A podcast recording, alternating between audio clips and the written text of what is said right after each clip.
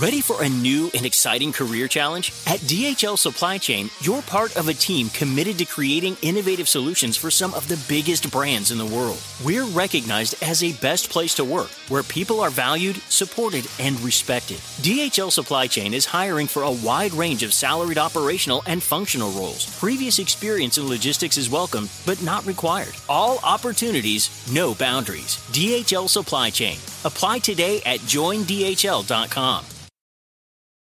Spectrum One is a big deal. You get Spectrum Internet with the most reliable internet speeds, free advanced Wi Fi for enhanced security and privacy, and a free Spectrum Mobile Unlimited line with nationwide 5G included, all while saving big. For the big speed, big reliability, and big savings you want, get Spectrum One. Just $49.99 a month for 12 months. Visit spectrum.com slash big deal for full details. Offer subject to change, valid for qualified residential customers only, service not available in all areas. Restrictions apply. Strung up in the corner of a roadside amusement park funhouse was the figure of a man, coated so many times with phosphorus paint that it glowed in the dimly lit space, intended to frighten any carnival goers who dared enter. It was alarmingly lifelike, and yet in the several years the figure was on display, no one dared question if the man was anything more than a mannequin. This story begins in Washington, Maine, but spans the entire country. It's a different kind of true crime story about the life and death of a man named Elmer McCurdy. Elmer McCurdy was shot and killed, but his death was not investigated or prosecuted as a murder. Elmer McCurdy was a criminal himself in the final decade of his life, a lousy one by most accounts, but that wasn't what made Elmer the center of national attention and intrigue in the late 1970s, 66 years after he died. What happened to Elmer McCurdy in his death, and during the nearly seven decades before he was finally interred, that's the story here. I'm Kylie Low, and this is the bizarre story of Mainer Elmer McCurdy's life after death on Dark Downeast.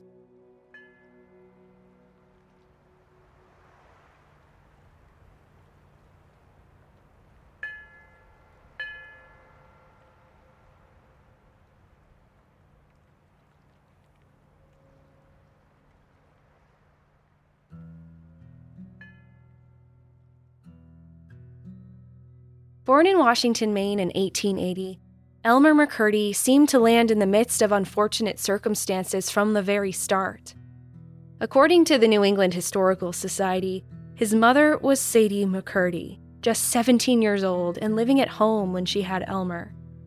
Though unconfirmed, many sources report that Elmer McCurdy's father was a cousin of Sadie's who had lived with her family for a short stint. Having a baby out of wedlock during this time left women and their families with permanently tarnished images. To protect the McCurdy family from the expected societal judgment, Sadie's brother George and sister in law Helen adopted Elmer and raised him as their own alongside their biological son. Until he was 15 years old, Elmer was a happy boy and teenager. He enjoyed his life with the people he called mother and father. But in February of 1890, George fell victim to the widespread public health crisis that would ultimately claim 2% of New England's population at the time tuberculosis. Helen had all she could do to care for the home and the two boys after George's passing, and so her sister Sadie moved in to help. The burden was still too much, though, and Helen told Sadie that Elmer would have to be her responsibility. Helen was essentially giving Elmer back. And so, together, they told Elmer the truth. And the truth was that the woman he knew as his mother was actually Elmer's aunt, and the woman he called Aunt Sadie was his biological mother. The news rattled Elmer. The feeling of betrayal sent him spiraling. At 15 years old, he began drinking heavily and started getting into trouble with the law. In 1895, Elmer ran away, eventually making it to his grandparents' home in Bangor. His grandfather, Hardin McCurdy, helped Elmer find a job as an apprentice to a plumber. He was relatively skilled at it for a young man and made a decent living for the time. After three months with his grandparents, Elmer decided to move back in with his birth mother. He bonded with Sadie and became what the New England Historical Society describes as her protector. Much of Elmer's life and misadventures are documented by writer Mark Svenvold in his book Elmer McCurdy The Life and Afterlife of an American Outlaw. Svenvold reported that just five years after Elmer found out that Sadie McCurdy was his mother, he lost her. Sadie got sick in late 1899 and died August 24, 1900, at 37 years old. It was a ruptured ulcer. And then Elmer's grandfather, Hardin, passed away too, just a month later. On top of the mounting losses in his family, Elmer's employment circled the drain. Maine was not immune to the downturn of the global and national economy of the time. Thousands lost their jobs, and for Elmer, plumbing work dried up. He'd reached a pivotal moment in his life that would set into motion a series of events that wove an unbelievable tale. Up until his mother and grandfather's deaths in 1900, Elmer lived between Washington, Maine and Bangor, Maine. But after their passing, and with the economic downturn, Elmer ventured across state lines, never to look back. Nothing in my research shows that Elmer ever returned to his home state after 1900. Perhaps with his family gone, he had nothing to go back to. Elmer was a drifter. He landed in the Midwest, first Iola, Kansas, where he picked up jobs as a plumber to get by. He didn't go by the name of Elmer, though. Historians speculate that anti Irish sentiment of the time caused Elmer to assume the pseudonym Frank Curtis. Frank, aka Elmer, embedded himself into the Iola community.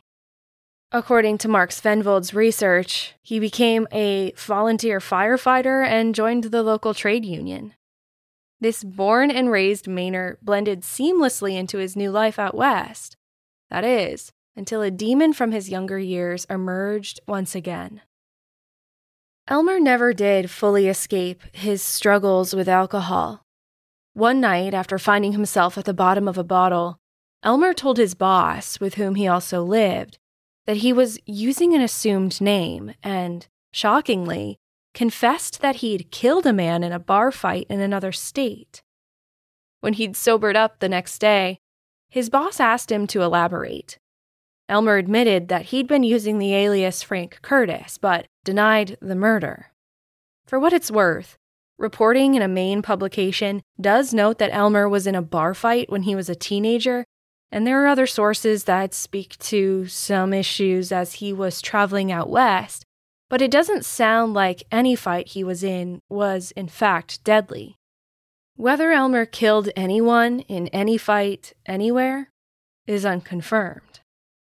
In addition to picking up plumbing jobs, Elmer went to work in a zinc mine as a mucker, shoveling upwards of 60 tons of ore by hand each day and earning just $2 for his efforts.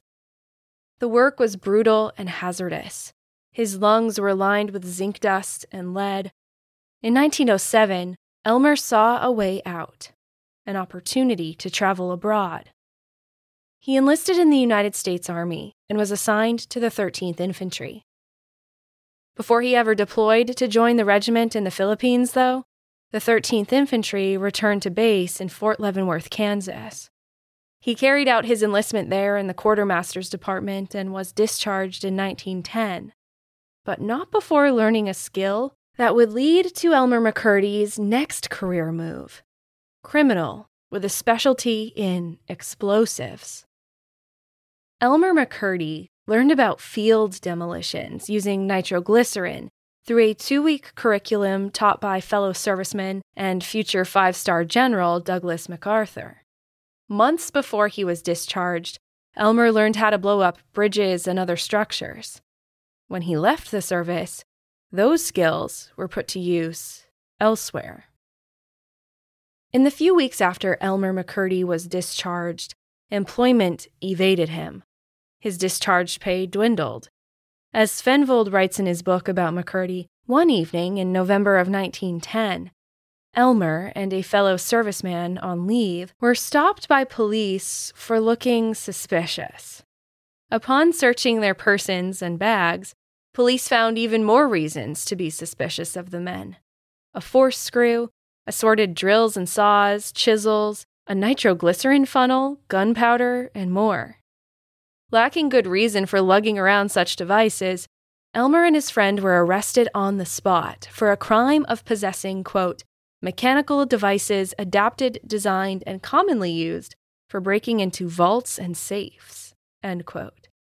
It was a felony, punishable by two to ten years behind bars. Elmer entered a plea of not guilty and awaited arraignment in jail. That's where he met his new pal, Walter Jarrett, who was serving out a 50 day sentence for drunk and disorderly conduct. Walter talked of his success robbing banks in Oklahoma and said that anytime Elmer wanted to come visit, to look him up. Elmer finally did go on trial on the possession of burglary tools charges, but he managed to argue that these weren't intended for burglary at all. Elmer was a plumber, and plumbers needed drills and chisels and saws too. His argument proved successful. Elmer was released from jail, and no sooner did he get out, Elmer made his way to Oklahoma to find his friend Walter. And when he did, Walter wasted no time weaving a plan to make a quick buck. And he would need Elmer's knowledge of explosives to make it happen. On March 23, 1911, Walter, Elmer, and two others jumped a Pacific Express Company train known to be carrying large amounts of silver in its safe. Elmer rigged an explosive to the safe, relying on his knowledge obtained in the Army.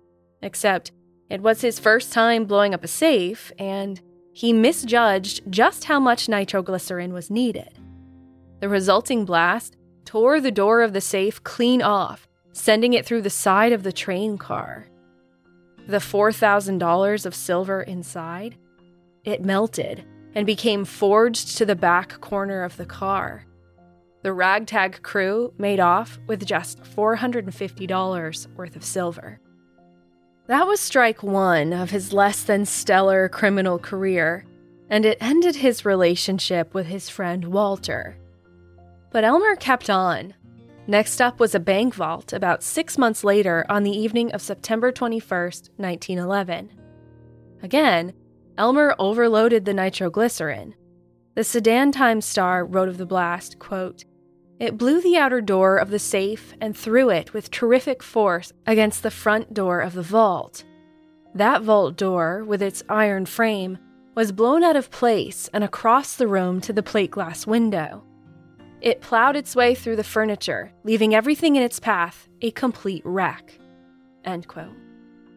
When Elmer and his associate stepped into the vault after the initial blast, they realized the interior door was unaffected. He tried to rig another charge, but they had to flee the scene before Elmer could finish. They made off with whatever was in the tray on top of the safe less than $200. Less than a month later, Elmer attempted his third and final strike, this time back on the railroad. According to reporting by the Tulsa Daily Democrat, Elmer and his two co-conspirators held up the MK&T passenger train on Katy Railroad in Oklahoma. They'd heard that car number 23 would contain large sums of money, except when the crew hopped the train, they ended up on car 29 instead. Terry Whitehead, author of the Terry's Place blog, unearthed some original reporting on the event. Bartlesville Enterprise wrote of the poorly executed heist, quote, the haul made by the robbers was one of the smallest in the history of train robbing. They failed to find as much as a copper cent in the safe in the express car. The express agent opened the door for them and allowed them to look in. They took $40 in currency and a Hampden watch worth $25 from the mail clerk, a coat worth $25 from the conductor McCormick, and from the train auditor, Paul Hagen, they took an automatic revolver. They also made away with two gallons of whiskey, and during the holdup, they knocked in the head of two kegs of beer and drank part of the contents. After the robbery, the men escaped hastily. Elmer fled looking for a hideout and found it at a ranch. He introduced himself by a new alias, Frank Amos, and asked for a place to sleep. The ranch hands put him up in the hay barn, but overnight, a detail of officers, both local and federal, closed in on Elmer, having been hot on his trail with bloodhounds.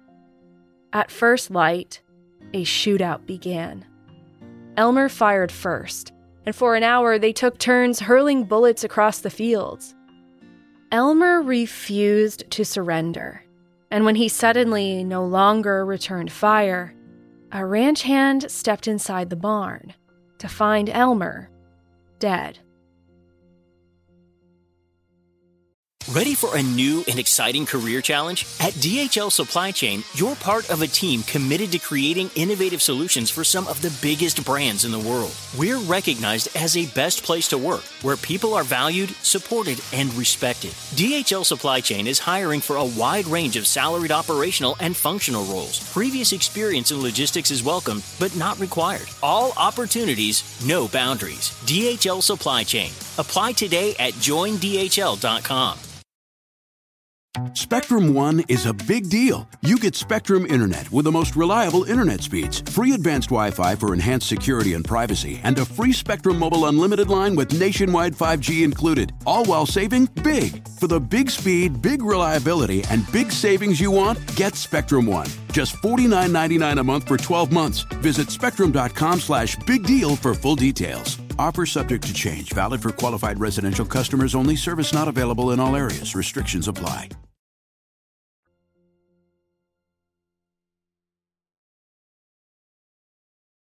When Elmer, the less than great nitroglycerin burglar, died, his body was transported to the funeral home.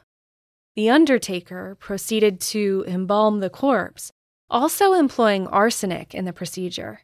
And then there his body waited for someone, next of kin, anyone to come and claim him for burial. Meanwhile, Elmer became somewhat of a post mortem celebrity. Local papers called him the leader of a gang of outlaws, a desperado, apparently needing more of a compelling story than the death of a kind of bumbling criminal. With Elmer's numerous aliases, tracking down original reporting is tricky. But Mark Svenvold notes in his book that with the increase in newspaper coverage of the McCurdy crimes and the shootout that resulted in his death, his embalmed body, still not claimed from the funeral home, became a sort of attraction. In one publication referenced in Svenvold's book, quote, hordes of people viewed the embalmed remains. People from all parts of the United States visited the Johnson Undertaking establishment and anxiously gazed upon the inanimate form, with the fear and horror that they might recognize a long lost son, a wayward brother, or a truant husband. End quote. Still, with thousands of eyes laid upon Elmer McCurdy's remains, not a single pair recognized him. He was a long way from his home state of Maine, after all, many of his family members long since passed, and, not to mention, he was consistently inconsistent with the name he gave to new friends and foes alike. The morbid attraction of a dead man's body was not lost on the traveling shows that made their way through Oklahoma. A number of these circuses and carnivals attempted to buy Elmer's body to add to their list of bizarre sideshow attractions. But the Undertaker held firm, telling the local paper, quote, they were advised it was being held in the hope that relatives would claim it. End quote. It's speculated, though, that this undertaker, Joseph Johnson, liked all the attention his own business received from the Elmer exhibit.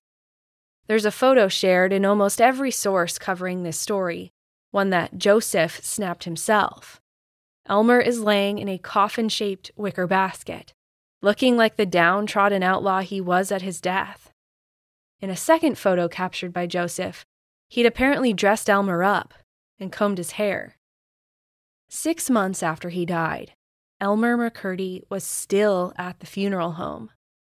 The embalming fluid, complemented by arsenic, kept him looking nearly living. It also made his body rigid. Once again, Elmer was dressed in the same clothes he died in. He was removed from his basket casket and stood upright, perched in the corner of a funeral home. He became known as the embalmed bandit. In later reports, the Johnson Funeral Home denied making a deliberate display or ever charging visitors to view Elmer's remains. Whether or not their denial is true or simply an effort to save professional face, well, more reporting suggests the fact that Elmer was indeed on display until one day when Joseph Johnson received a phone call. On the other end of the line was a man claiming to be Elmer's brother. He wanted to claim Elmer's remains. It had been five years since Elmer died.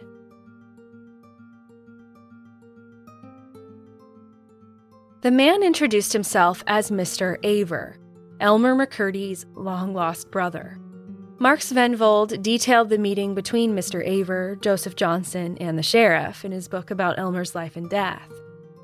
During that meeting, Mr. Aver and his partner convinced everyone that he was the next of kin and he needed to honor the dying request of their mother to bring Elmer home to California for burial. The sheriff and the undertaker couldn't have known at the time that Elmer was a Mainer, not a Californian, and that his mother died nearly two decades earlier. And they didn't seem to question the timing of the so called brother's arrival in town.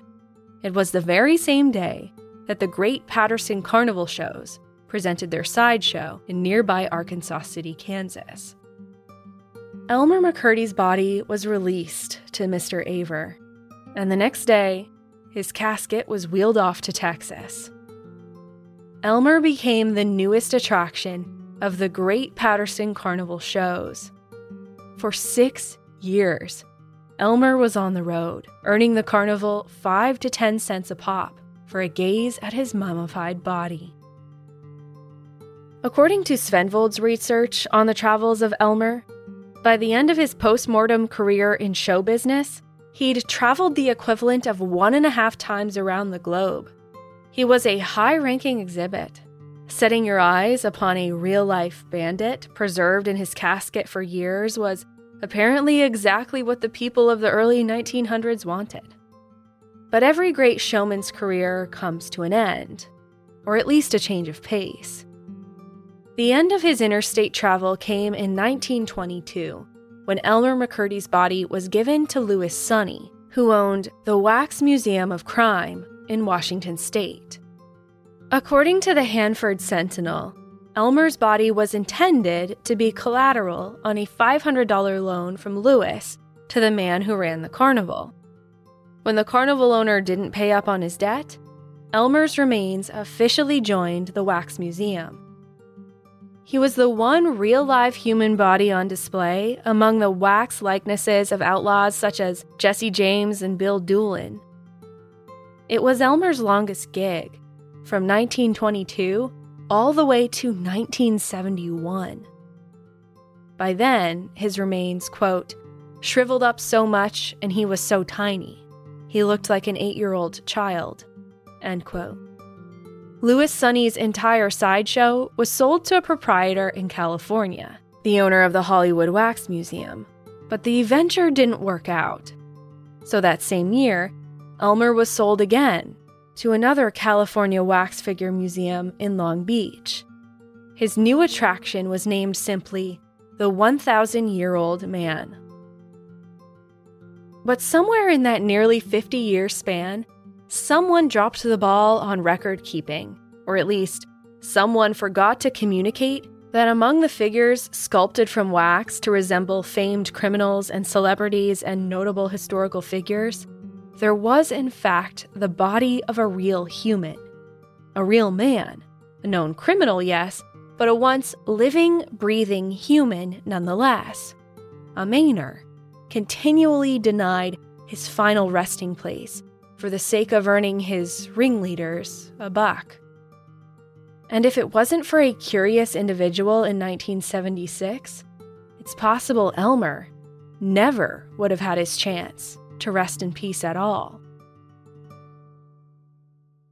Ready for a new and exciting career challenge? At DHL Supply Chain, you're part of a team committed to creating innovative solutions for some of the biggest brands in the world. We're recognized as a best place to work, where people are valued, supported, and respected. DHL Supply Chain is hiring for a wide range of salaried operational and functional roles. Previous experience in logistics is welcome, but not required. All opportunities, no boundaries. DHL Supply Chain. Apply today at joindhl.com. Spectrum One is a big deal. You get Spectrum Internet with the most reliable internet speeds, free advanced Wi Fi for enhanced security and privacy, and a free Spectrum Mobile Unlimited line with nationwide 5G included, all while saving big. For the big speed, big reliability, and big savings you want, get Spectrum One. Just $49.99 a month for 12 months. Visit spectrum.com slash big deal for full details. Offer subject to change, valid for qualified residential customers only, service not available in all areas. Restrictions apply.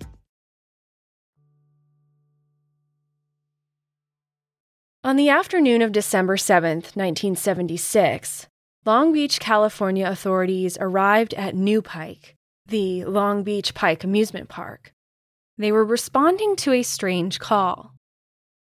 On that day, the park was leased to Universal Television Studios for a day of shooting ABC's The Six Million Dollar Man. The TV show starred Lee Majors as Steve Austin, a former astronaut turned bionic man and secret agent for the US government. Part of the premise of the episode they shot at the park that day, according to Terry Whitehead, was that a secret missile control room was camouflaged as a carnival attraction.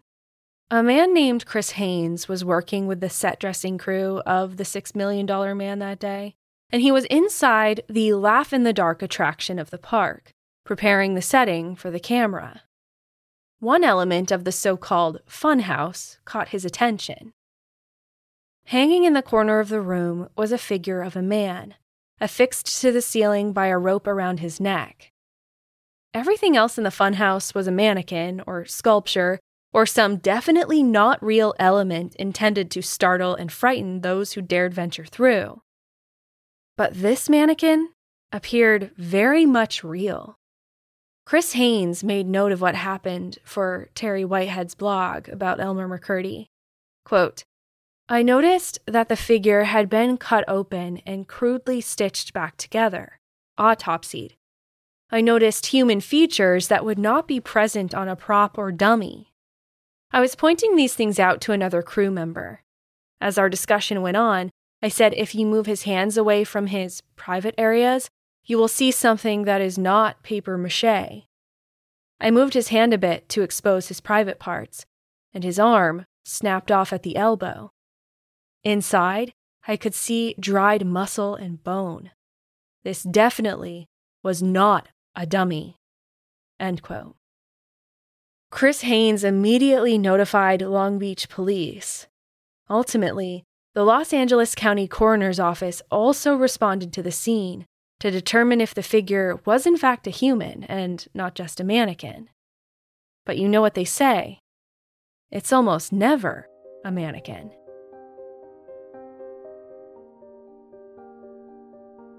It was a human body. The coroner believed it had been preserved for decades, but barely so.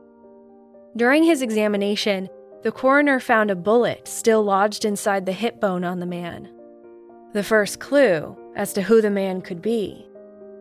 The speculation about the identity of the man and how he ended up hanging from a noose in an amusement park funhouse began immediately. Though it would take some time to conclusively give the man his identity back through more scientific avenues, a former owner of the remains feels odd to use that term owner, but in any case, a former owner came forward to identify the body as Elmer McCurdy. The news was shocking. Outlets across the country picked up the story, all retracing the life and death of Elmer McCurdy. The tale got more sensational with every new headline. He was called many names outlaw, bandit, desperado, a mummy. Local stores created and sold Elmer t shirts to capitalize on the popularity of the bizarre story.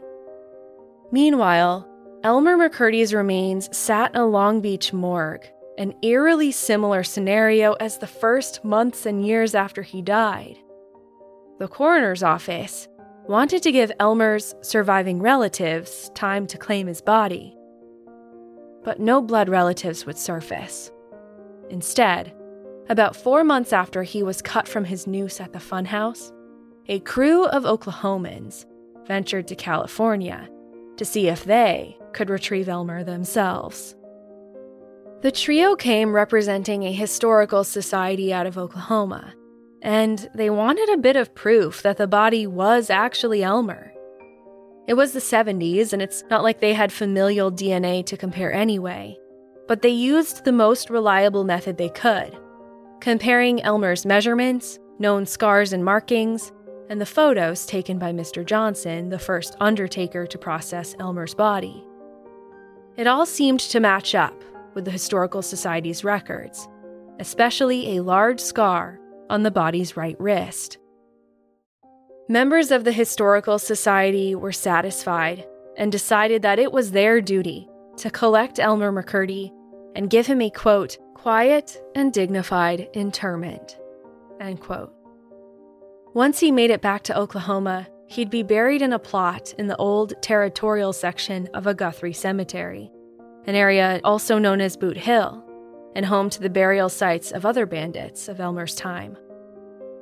Historical Society member Ralph McAlmont told the Desert Sun, quote, We thought he should be put in with people he would be comfortable with. End quote. On April 16, 1977, Elmer McCurdy was loaded into the cargo hold of a plane out of Los Angeles International Airport for an 8:30 a.m. departure to Oklahoma City. A horse-drawn hearse carried Elmer McCurdy's coffin to the cemetery for a brief service. The carriage was similar to what would have been used had Elmer McCurdy been buried in 1911 when he was killed. His gravesite is marked with a peaked granite headstone. It reads Elmer McCurdy, shot by sheriff's posse in Osage Hills on October 7, 1911. Returned to Guthrie, Oklahoma from Los Angeles County, California for burial, April 22, 1977. According to reporting by United Press International, the funeral was attended by nearly 300 people, including local students who got a pass to miss school for the event. The minister, Glenn Jordan, said over Elmer's body, quote, We cannot condemn you because we don't know the conditions that existed in your time. We realize now that you were a part of our heritage and a part of us and therefore, with respect and decency, we commit you to the earth. End quote. When the service concluded, a four inch layer of concrete was poured over the casket, just to make sure that Elmer McCurdy was at rest for good.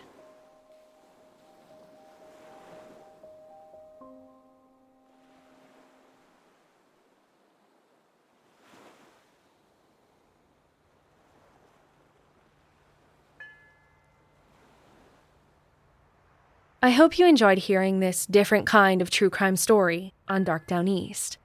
In so many of the sources I encountered about Elmer McCurdy's life and death, the fact that he was a Mainer was glossed over or erased altogether. It made me wonder if somewhere out there, maybe still in Maine, someone might have some familial connections to him. If you do, if the McCurdy name is in your family tree, I'd love to hear from you. Thank you for listening.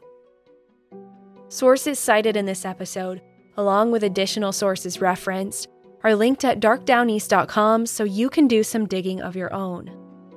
I was inspired to tell this story after discovering Mark Svenvold's book, Elmer McCurdy The Misadventures in Life and Afterlife of an American Outlaw.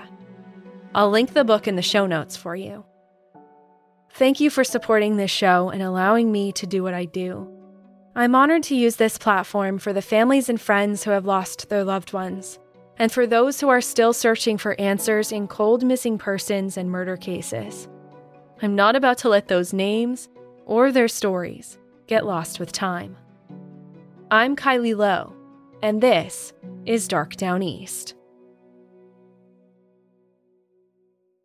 Ready for a new and exciting career challenge? At DHL Supply Chain, you're part of a team committed to creating innovative solutions for some of the biggest brands in the world. We're recognized as a best place to work where people are valued, supported, and respected. DHL Supply Chain is hiring for a wide range of salaried operational and functional roles. Previous experience in logistics is welcome, but not required. All opportunities, no boundaries. DHL Supply Chain. Apply today at joindhl.com.